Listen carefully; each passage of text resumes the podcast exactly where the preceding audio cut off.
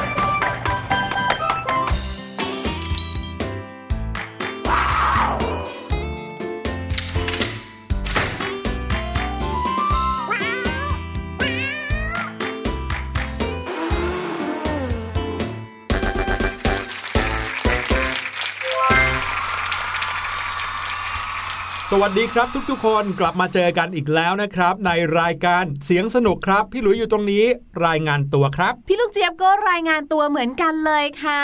พี่หลุยขาวันนี้เนี่ยพี่หลุยว่าห้องของเราในยกลิ่นหอมไหมคะหอมสิครับกำลังจะถามอยู่พอดีเลยว่าทำไมวันนี้ห้องอัดสตูดิโอของเรากลิ่นหอมขนาดนี้ นี่ยังไงล่ะคะ ถ้าเกิดว่าพี่หลุยมองไปที่ข้างหลังพี่ลูกเจี๊ยบนะคะ ก็จะเห็นพานใส่ดอกไม้เต็มไปหมดเลยโอ้โหค่ะ แทบจะต้องยกมือไหว้เลยพี่ลูกเจี๊ยบ ใช่แล้วพี่ลูกเจี๊ยบนะคะ ก็นำเข็มร้อยมาลัยมาเผื่อพี่หลุยด้วยค่ะ อ้าวทำไมล่ะครับพี่ลูกเจี๊ยบ อ้าวพี่หลุยเศรษฐกิจแบบนี้เราก็ต้องทำมาหากินกันหน่อยสิคะ ร้อยพวงมาลัยขายเนี่ย แม้ว่าจะแค่พวงละ 10 บาทเนี่ย แต่ว่าคนไทยเราเนี่ยนิยมซื้อพวงมาลัยไปไหว้พระกันนะคะอ๋อยังไงก็สร้างรายได้ได้อย่างแน่นอน พี่ลูกเจี๊ยบคะกำลังจะบอกว่าเราสองคนเนี่ยจะทำงานพิเศษไปด้วยใช่ระหว่างที่กำลังอัดรายการคุยกับน้องๆก็ร้อยพวงมาลัยขายไปด้วยอย่างเงี้ยเหรช่วองที่น้องๆ เนี่ยจะต้องไปฟังเพลงแบบนี้ไงเราก็นั่งร้อยพวงมาลัยไปโอ้แหมกลิ่นหอมๆนึกว่าใครมาบูชาพระแถวนี้ที่ไหนได้พี่ลูกเจี๊ยบเอาดอกไม้มาให้เราทำงานพิเศษกันตรงนี้เลยครับ น้องๆครับ เออ พูดถึงพวงมาลัยแล้วเนี่ย พี่หลุยส์ก็สงสัยพอดีเลยว่า ประเทศไทยเราหรือว่าคนไทยเราเนี่ย เริ่มใช้พวงมาลัยในการถวายพระ หรือว่าใช้พวงมาลัยในการให้เป็นสัญลักษณ์อย่างในวันแม่เนาะก็ใช้พวงมาลัย การจะกราบ ปู่ย่าตายายวันสงกรานต์ก็ใช้พวงมาลัยอืมเราเริ่มใช้พวงมาลัยกันมาตั้งแต่เมื่อไหร่ครับเนี่ย นั่นน่ะสิ อันนี้พี่ลูกเจี๊ยบก็ไม่แน่ใจเหมือนกันแต่ว่า ถ้าถามว่าพูดถึงพวงมาลัยหรือว่าดอกไม้ที่นำมาร้อยเป็นมาลัยเนี่ย แล้วนึกถึงประเทศไหนก่อนเป็นประเทศแรกเนี่ย พี่ลูกเจี๊ยบนึกถึงอินเดีย อืมอืมอันนี้จะเคยเห็นเวลาไปตามศาลของเทพต่างๆ ของอินเดียนะ หรือไม่เราเห็นภาพรูปปั้นนะครับ หรือว่าภาพวาดก็ตามแต่จะมีพวงมาลัยที่เป็นดอกดาวเรืองคล้องคอเทพอยู่ใช่เยอะแยะเลยนะพี่หลุยว่าน่าจะได้รับอิทธิพลมาจากอินเดียนี่แหละเนอะเนอะถ้าอย่างนั้นเนี่ยวันนี้ไหนๆก็ไหนๆแล้วนะคะ เราก็มาพูดถึงเรื่องของพวงมาลัยกันดีกว่า ดีเลยครับ แต่ว่าก่อนหน้านั้นต้องพาน้องๆไปฟังเสียงปริศนากันซะก่อนนะครับ เสียงปริศนาในวันนี้นะ บอกเลยว่ายากครับ เพราะว่าน้องๆน่าจะไม่ค่อย หรือว่าอาจจะไม่เคยเลยก็ได้นะครับ ได้ยินเสียงนี้มาก่อนครับ พี่หลุยอยากจะถามให้น้องๆ ลองเดาเล่นกันดูว่า เสียงของสัตว์ที่เรากำลังจะเปิดให้ฟังเนี่ย เป็นเสียงของสัตว์ตัวผู้หรือว่าตัวเมียวายตายแล้วพี่หลุยยากไปหรือเปล่า ก็บอกแล้วว่ายากจริง ๆ นะครับ เพราะว่าก่อนหน้าที่พี่หลุยจะได้ไปเห็น หรือว่าได้ไปอัดเสียงนี้มาเนี่ยก็ไม่เคยรู้มาก่อนเหมือนกัน ถือซะว่าให้เดาเล่นก็แล้วกันนะครับ อย่าบอกว่าไม่เคยรู้มาก่อน เพราะสำหรับพี่ลูกเจี๊ยบเนี่ยแค่ว่าอ้าวตัวผู้กับตัวเมียเขาร้องไม่เหมือนกันด้วยเหรอเออออย่างนี้ก่อนอ้าวนี่แสดงว่าตัวผู้และตัวเมียร้องไม่เหมือนกันแน่นอนนั่อนน่ะยู่แล้วสิทีนี้เจ้าสัตว์ชนิดนี้เนี่ยเดี๋ยวให้ฟังก่อนจะมาบอกว่าคือตัวอะไรนะครับ แต่คำถามก็คือสัตว์ชนิดเนี้ยที่กำลังมาร้องให้ฟังในเสียงปริศนาเนี่ยคือตัวผู้หรือตัวเมียครับ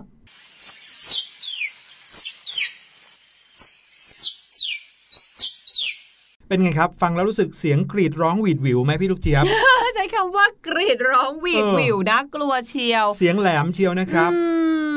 ถ้าให้พี่ลูกเจี๊ยบเดาโอ้โหเดายากอะ่ะ เพราะว่าสัตว์ทุกตัวถ้าจะร้องแล้วเนี่ยก็คงจะมีสาเหตุในการร้องของเขาอะเนาะอืมแล้วเราก็ไม่รู้ว่าเขาร้อง เพราะว่าเขาหิวอืมเขาหลงกับครอบครัว หรือว่าอาจจะเป็นคุณแม่ที่กำลังตามหาลูกเออหรืออะไรไงครับเลยผมพูดยากเลยอะอะพี่หลุยเพิ่มข้อมูลให้นิดนึงแล้วกันนะครับ สัตว์ชนิดนี้ที่น้อง ๆ ได้ยินเสียงไปเมื่อกี้คือเสียงของกระรอกครับหืมกระรอกเอ๊ะใช่กระรอกมีเสียงนั่นมีน่ะเนาะสิก็ต้องมีเนาะเขาเป็นสัตว์เขาก็ต้องร้องได้อยู่แล้วเนาะเออเออเออหลาย ๆ คนคงจะเคยเห็นเขาแค่ไต่ตามเสาไฟ แต่คงจะไม่มีใครเคยได้ยินเสียงร้องของเขา หรือว่าถ้าเคยก็น้อยมากเลยนะครับค่ะก็เลยลองเอามาให้เดาเล่นนะครับว่าเสียงร้องของกระรอกที่น้อง ๆ ได้ยินเมื่อกี้เป็นเสียงของกระรอก ตัวผู้หรือว่าตัวเมียอื้อหือลองเดากันดูแล้วเดี๋ยวเราจะกลับมาเฉลยนะครับ แต่ว่าตอนนี้พาน้องๆมาเรียนรู้แล้วก็ค้นคว้าเรื่องของพวงมาลัยไปพร้อม ๆ กันกับเราเลยครับ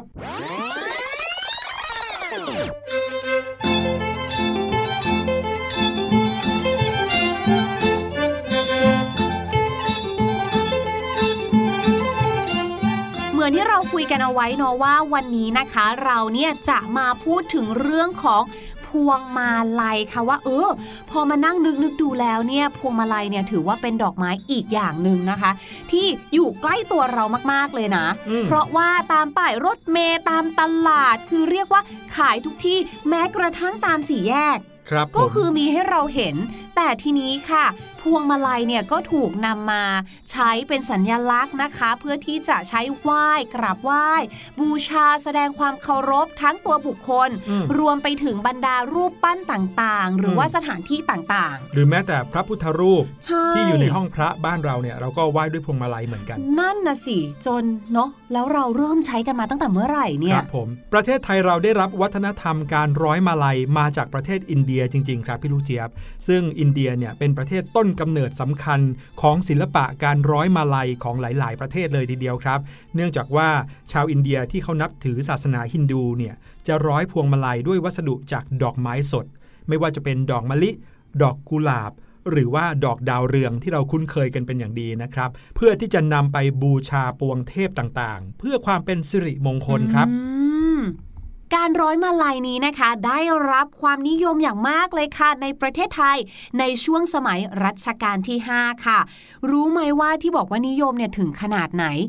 มีการจัดประกวดการร้อยมาลัยกันเลยนะ ในยุคนั้นนะคะ แล้วก็มีการจัดดอกไม้เพื่อใช้ในงานพิธีต่างๆด้วย คือเรียกได้เลยว่าศิลปะการร้อยมาลัยเนี่ยเป็นสัญลักษณ์หนึ่งนะคะ ที่สื่อถึงความมีรสนิยมของสังคมในช่วงนั้นเลยอืมคือสมมุติอย่างฝรั่งเศสอย่างเงี้ยค่ะเขาครัก็บอาจจะวัดเรื่องของความร่ำรวย ความมีรสนิยมด้วยเรื่องของดอกไม้เหมือนกันที่เราเคยคุยจำได้ไหมคะครับการจัดดอกไม้ใส่แจกัน มีภาษาดอกไม้ด้วยซ้ใช่ แต่ว่าของไทยเราเนี่ยไม่ได้ออกมาในรูปแบบของการจัดแจกันแบบนั้น แต่เป็นการร้อยมาลัยแทนนั่นเองค่ะ ซึ่งสิ่งนี้เนี่ยนะคะเรียกว่าบางทีเนี่ยบรรดาผู้หญิงเนี่ยก็นำมาประชันเหมือนกันเหมือนเป็นงานฝีมือำอะอืมเออก็เอามาประชันกันว่าใครที่แบบร้อยมาลัยได้สวยกว่ากันครับใครที่ชอบดูหนังย้อนยุคเนาะหรือว่าละครย้อนยุคของไทยก็อาจจะพอเห็นภาพบ้างว่า ผู้หญิงไทยในสมัยก่อนเนี่ยโอเคก็จะมีการ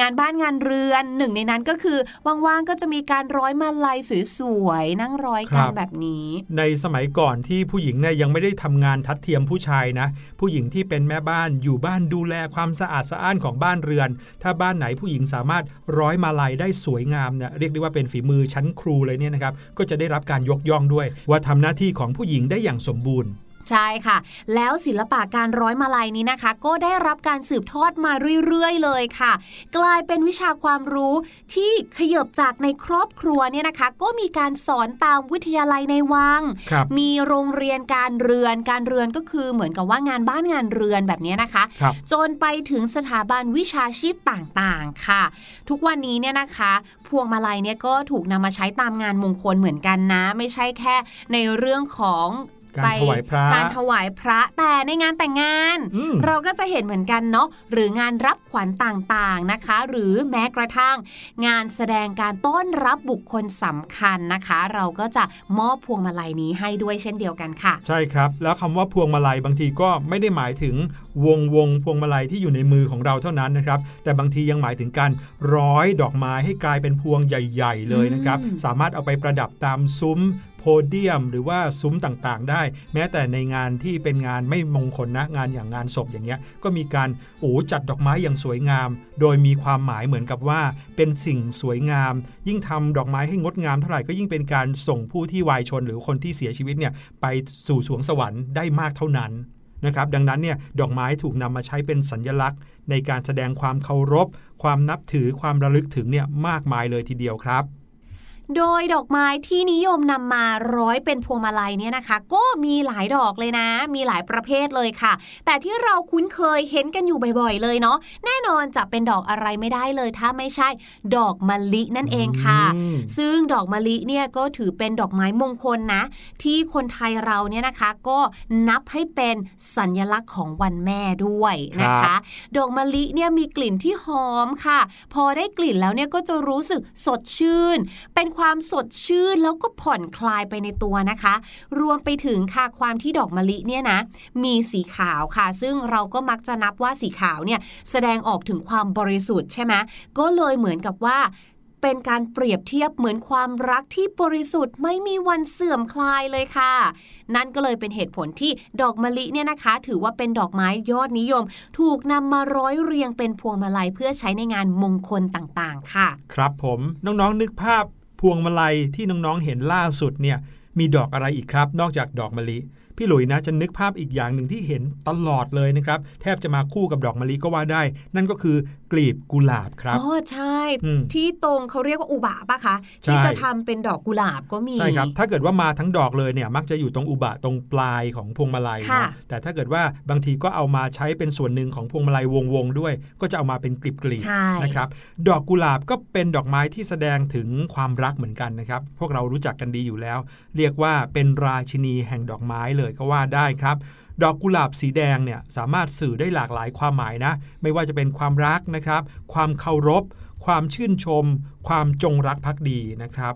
ดังนั้นเราก็เลยเห็นกลีบกุหลาบสีแดงอยู่ในพวงมาลัยเสมอๆเลยนะครับ การนำกลีบกุหลาบมาร้อยเป็นพวงมาลัยก็ช่วยเพิ่มความสวยงามด้วยนะ เนื่องจากว่าพวงมาลัยส่วนใหญ่ใช้ดอกมะลิ ดอกพุทธรักษา ซึ่งมีสีขาวนะครับ พอแซมกลีบกุหลาบสีแดงเข้าไปโอ้โห ดูสวยงาม แล้วก็น่าสนใจขึ้นมาทีเดียว แถมยังมีความหมายที่ลึกซึ้งอีกด้วยครับไหนๆเมื่อกี้นี้นะคะ พี่หลุยเนี่ยก็ได้พูดถึง ดอกกุหลาบในแง่ว่าถ้าเราเอามาทำเป็นอุบะใช่ไหมอีกหนึ่งอุบะนะคะ ที่พี่ลูกเจี๊ยบเนี่ยเคยเห็นเหมือนกัน มาคู่กันเลยก็คือเป็นอุบะดาวเรืองนั่นเองค่ะ ครับใช่แต่ว่าเขาจะไม่ค่อยนำตัว กลีบของดอกดาวเรืองเนี่ยมาร้อยเป็นโอ้โหมาลัยยากครับเพราะว่ามากกลีบเล็กมาก ใช่ เว้นแต่ว่าเอาทั้งดอกอะเฉพาะตัวดอกอะมาร้อยเป็นพวงทั้งหมดเลยอันเนี้ยใช่คือมีนะคะ ดอกดาวเรืองเนี่ยก็ถือเป็นดอกไม้อีกชนิดหนึ่งนะคะ ที่ตามความเชื่อของคนโบราณเนี่ยเขาก็เชื่อว่ามีความหมายเรื่องของเงินทองนั่นเองค่ะแล้วก็จะหนุนนำให้ชีวิตเนี่ยมีความเจริญรุ่งเรือง เพราะว่าสีของเขาอะเป็นสีเหลืองทองอารามนั่นเองค่ะอืมก็เลยมีความหมายที่ค่อนข้างจะเป็นมงคล หมายถึงความมั่นคง หรือครอบครัวที่มั่นคงนะคะ พอความหมายดีแบบนี้เขาก็เลยนำมาร้อยนะคะ ไม่ว่าจะเป็นมาลัยแบบทั้งพวงเลยครับหรือนำมาใช้เป็นอุบะก็ตามค่ะ ครับผมดอกดาวเรืองเนี่ยพี่หลุยยังเห็นเขาเอามาร้อยเป็นพวงมาลัยพวงใหญ่ ๆ เลยนะครับ เอาไปถวายที่ศาล ไม่ว่าจะเป็นศาลพระภูมิเนาะในบ้านหรือว่าเอาไปถวายที่ศาลที่เป็นที่ประดิษฐานของเทพต่างๆ ในคติความเชื่อของชาวฮินดูด้วยนะครับ ใช่ค่ะ เพราะว่าชาวฮินดูเนี่ยถือว่าดอกดาวเรืองเนี่ยเป็นดอกไม้แห่งจิตวิญญาณเลยค่ะ ก็เลยอาจจะใช้ในพิธีกรรมทางศาสนาได้เยอะครับผมมาถึงดอกไม้อีกชนิดหนึ่งนะครับ พวกเราก็เห็นกันมากมายเหมือนกันในพวงมาลัยครับ นั่นก็คือดอกบานไม่รู้โรยครับ ดอกบานไม่รู้โรยเนี่ยจริง ๆ มีสีขาวด้วยนะพี่ลูกเจี๊ยบ แต่ว่าสีที่พวกเราเห็นกันบ่อยๆ เลยก็คือสีชมพูบานเย็นอืมจะเป็นชมพูเข้มๆนะครับค่ะแล้วที่ชื่อว่าดอกบานไม่รู้โรย ก็เป็นเพราะว่าดอกไม้ชนิดเนี้ยเมื่อบานออกมาแล้ว แล้วก็จะสามารถอยู่ได้นานมากๆเลย เหมือนกับเขาเนี่ยจะไม่แห้งเหี่ยวร่วงโรยไปเลยก็ว่าได้ครับ ดอกบานไม่รู้โรยนี้นะครับสื่อถึงความมั่นคงไม่แปรเปลี่ยนครับผม เนื่องจากว่าเป็นดอกไม้ที่บานแล้วไม่โรยราไป สื่อถึงความรักความศรัทธาที่มั่นคง ไม่มีวันผันเปลี่ยนไปเลยนะครับ เหมือนกับดอกบานไม่รู้โรยนี่เองครับ ถือเป็นหนึ่งในดอกไม้มงคล ยอดนิยมที่นำมาร้อยเป็นพวงมาลัยเหมือนกันครับอืมพี่ลูกเจี๊ยบเห็นบ่อยๆเนี่ยจะเป็นสีม่วงออกม่วงม่วงๆหน่อยใช่ม่วงน้ำเงินแบบเนี้ยค่ะ แล้วก็ในช่วงที่เป็นลอยกระทงอืมอันนี้ก็จะเห็นถูกนำมาทำกระทงกันเยอะใช่หรือบางทีเป็นการทำพานพุ่มอย่างเงี้ยอ๋อค่ะอันนี้ชัดเลยนะใช่ครับจะว่าไปแล้วเนี่ยเหมือนอย่างพี่ลูกเจี๊ยบบอกเมื่อกี้นะครับว่านอกจากเอามาทำเป็นพวงมาลัยแล้ว เรายังใช้ดอกไม้ที่มีความหมายดีๆ มาทำได้อีกหลายอย่างเลยเนาะเป็นพานพุ่มไหว้ครูก็ได้ พานใบสีก็ได้นะครับไหนๆนะคะ เราเนี่ยก็ได้พูดถึงพวงมาลัยเนาะก่อนหน้านี้เราบอกว่าพวงมาลัยเนี่ยใช้มาไม่ว่าจะเป็นการนำไปถวายพระนะคะ การนำไปใช้ในงานมงคลต่างๆ เขาก็ยังมีการแบ่งนะคะ เรื่องของวัฒนธรรมของพวงมาลัยด้วยนะ ว่าพวงมาลัยเนี่ยแบ่งได้เป็น พวงมาลัยหลวงค่ะ ก็คือใช้ในวัฒนธรรมหลวงนั่นเอง หลวงในที่นี้ก็คือในรั้วในวังหรือว่าในพระราชพิธีต่างๆนะคะ เช่น พระราชพิธีฉัตรมงคล พระราชพิธีพืชมงคลจรดพระนางคันแรกนาขวัญ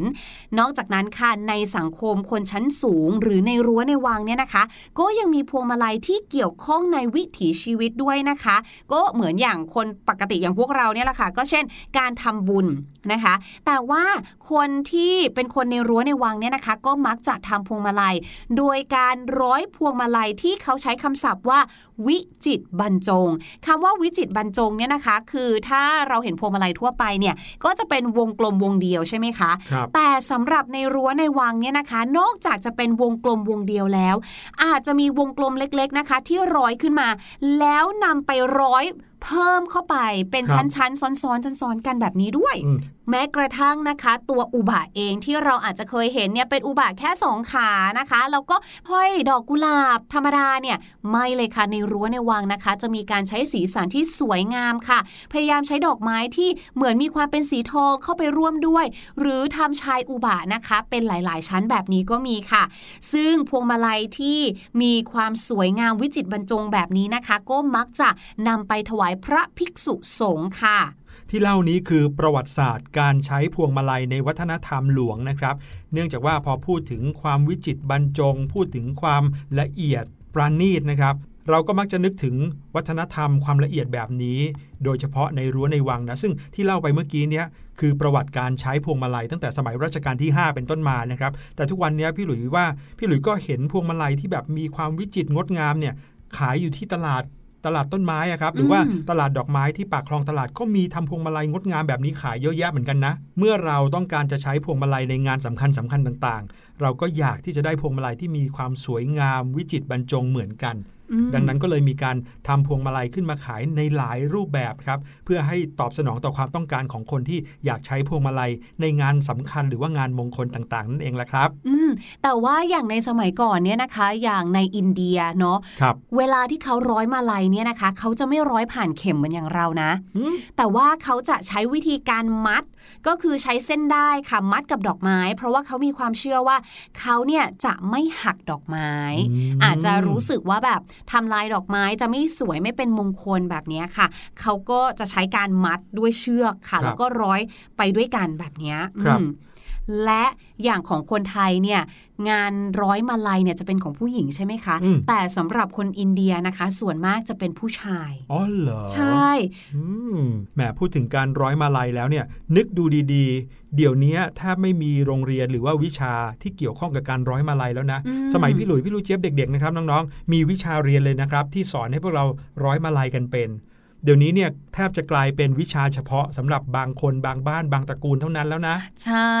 แต่ว่ามาลัยเนี่ยถ้าเกิดว่าได้เห็นรูปแบบหรือว่าได้เรียนจริง ๆ เนี่ย มันเป็นอะไรที่ Amazing มากเลยนะคะ ก็คือการที่เราเนี่ยจะต้องมีขั้นตอนในการเลือกดอกไม้ต่างๆ คือมีอายุของดอกไม้ด้วยนะคะที่ต้องใช้ เพราะขึ้นอยู่กับสีครับที่เราต้องการนั่นเอง และความที่เราจะต้องมือเบาในการแบบ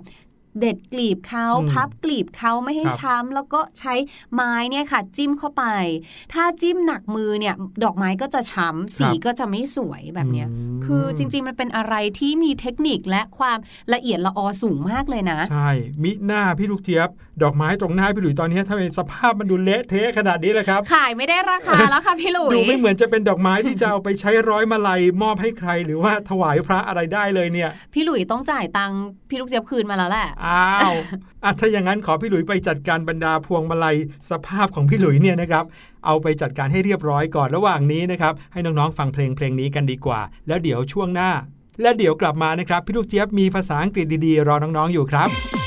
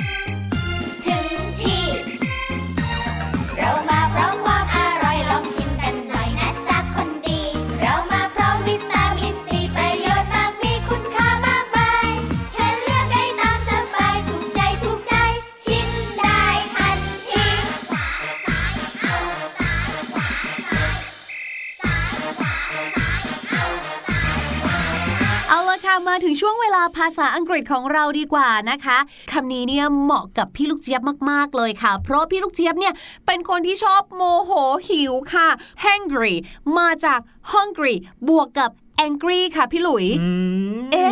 การรวมแบบนี้เราเรียกสมาร์ทหรือสนทีนะคะ ยกตัวอย่างเช่นง่าย ๆเลยนะคะ นี่พี่หลุย I'm going to be hungry ภาษาอังกฤษก็มีคำศัพท์ใหม่ๆ มาให้เราได้เรียนรู้กันทุกวันเหมือนกัน ขอบคุณพี่ลูกเจี๊ยบมากๆเลยนะครับ กับคำศัพท์ที่เอามาฝากกันในวันนี้ครับ เอาล่ะ มาเฉลยเสียงปริศนากันดีกว่า กับคำถามยากๆ ที่พี่หลุยฝากเอาไว้ครับว่า เสียงของเจ้ากระรอกที่น้องๆ ได้ยินในเสียงปริศนานั้น เป็นกระรอกตัวผู้ หรือว่าตัวเมีย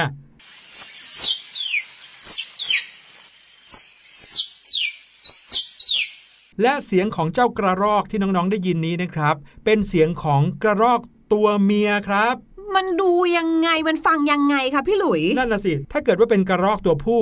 เสียงของเขาจะเป็นอย่างนี้ครับ